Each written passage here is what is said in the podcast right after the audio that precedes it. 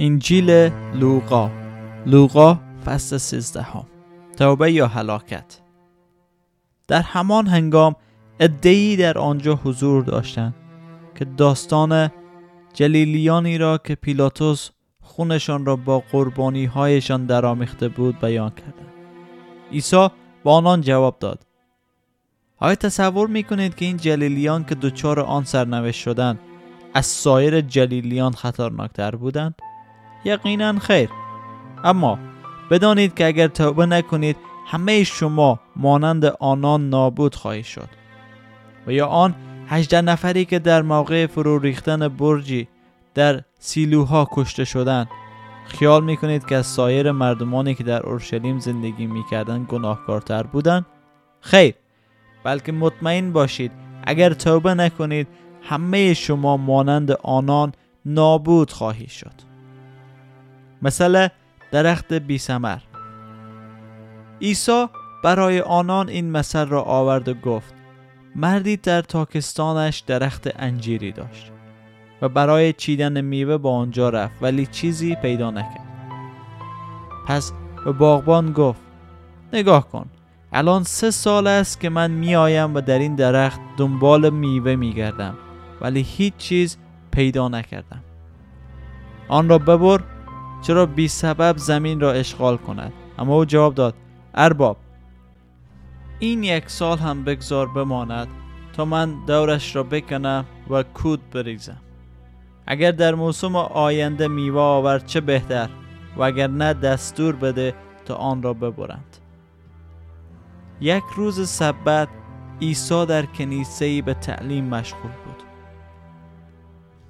در آنجا زنی حضور داشت که روحی پلید او را مدت 18 سال رنجور کرده بود.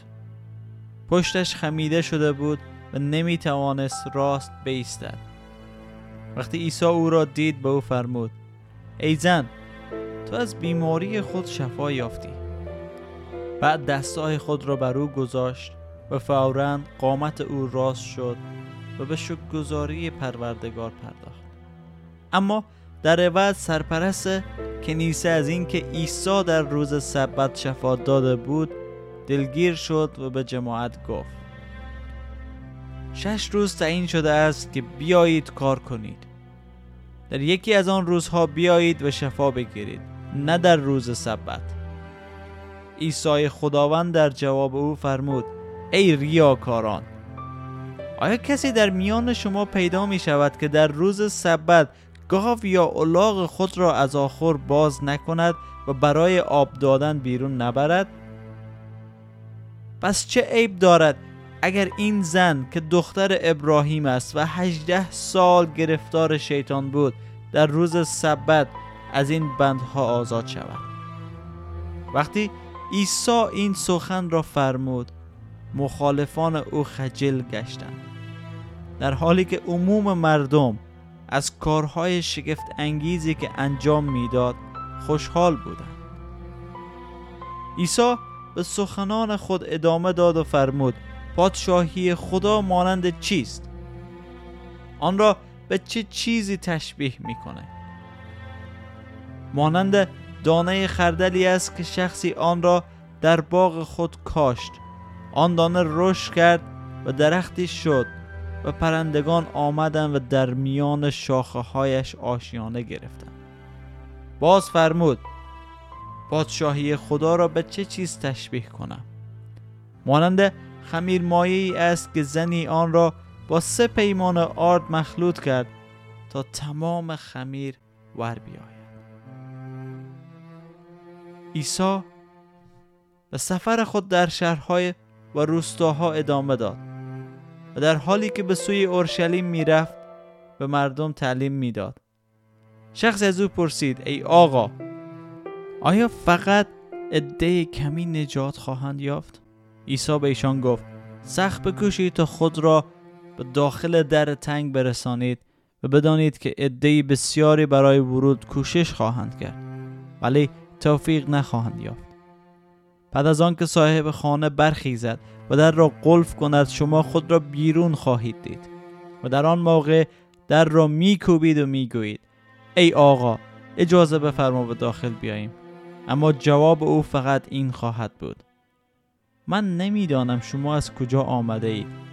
بعد شما خواهید گفت ما با تو سر یک سفره خوردیم و نوشیدیم و تو در کوچه های ما تعلیم می‌دادی. اما او باز به شما خواهد گفت نمی‌دانم شما از کجا آمده اید ای بدکاران همه از پیش چشم من دور شوید. در آن زمان شما که ابراهیم اسحاق و یعقوب و تمام انبیا را در پادشاهی خدا می‌بینید در حالی که خودتان محروم هستید. چقدر گریه خواهی کرد و دندان بر دندان خواهی فشرد. مردم از مشرق و مغرب و شمال و جنوب خواهند آمد و در پادشاهی خدا بر سر سفره خواهند نشست. آری آنان که اکنون اخیر هستند. اولین و آنان که اکنون اولین هستند. آخرین خواهند در آن موقع ای از فریسیان نزد او آمدند و گفتند اینجا را ترک کن و به جای دیگر برو. هیرودس قصد جان تو را دارد. عیسی جواب داد بروید و به آن روباه بگویید. من امروز و فردا دیوها را بیرون میرانم و شفا می‌دهم و در روز سوم به هدف خود نایل می‌شوم. اما باید امروز و فردا و پس فردا به سفر خود ادامه دهم زیرا این محال است که نبی در جای جز اورشلیم بمیرد. ای اورشلیم ای اورشلیم ای شهری که انبیا را می‌کشی و آنانی را که نزد تو فرستاده می‌شوند سنگسار می‌کنی. چه بسیار آرزو داشتم مانند مرغی که جوجه های خود را زیر پر و بالش می‌گیرد. فرزندان تو را به دور خود جمع کنم اما نخواستی. به شما می‌گویم که معبد بزرگ شما متروکه. به شما واگذار خواهد شد. و بدانید که دیگر مرا نخواهید دید تا آن زمانی که بگویید متبارک است آن کسی که به نام خداوند میآید. آمین. واقعا متبارک است آن کسی که به نام خداوند میآید تا برای ما آزادی بده برای ما شفاعت کنه و ما را شفا بده.